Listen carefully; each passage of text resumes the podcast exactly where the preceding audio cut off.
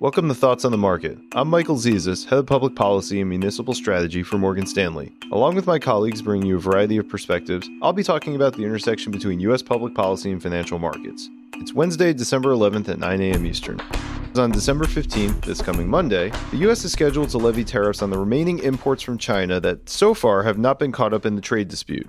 Reports that these tariffs may be delayed may seem a reprieve for investors, but there's two things we think investors need to know as they track this tariff event. First, what's at stake if these tariffs do eventually go on? According to our economists, another round of tariffs, if sustained, would be consistent with a recession, albeit a shallow one, starting in the second quarter of next year, as falling corporate confidence could finally spill over into weaker demand for labor. But while an eventual deal to avoid these tariffs and a recession would be an obvious positive for the economy in the short term, we don't think it's likely to send a clear signal to markets that trade tensions are over.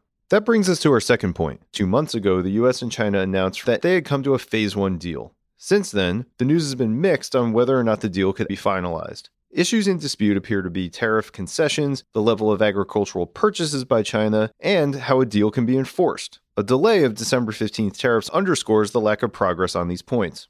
And it's a pretty long list of items, with all the hard stuff to be saved for a future phase 2. So the path to a deal is likely a narrow one, and the key takeaway for us is that any deal is likely to keep current tariffs in place as more difficult phase 2 negotiations can stall. This keeps the risk of re escalation of tariffs in 2020. For investors, that supports our key US market views a range bound path for US equities, but a more favorable backdrop for fixed income despite the substantial bond rally in 2019. Thanks for listening. Tune in every Monday, Wednesday, and Friday for our latest thoughts on the market. The preceding content is informational only and based on information available when created. It is not an offer or a solicitation, nor is it tax or legal advice. It does not consider your financial circumstances and objectives and may not be suitable for you.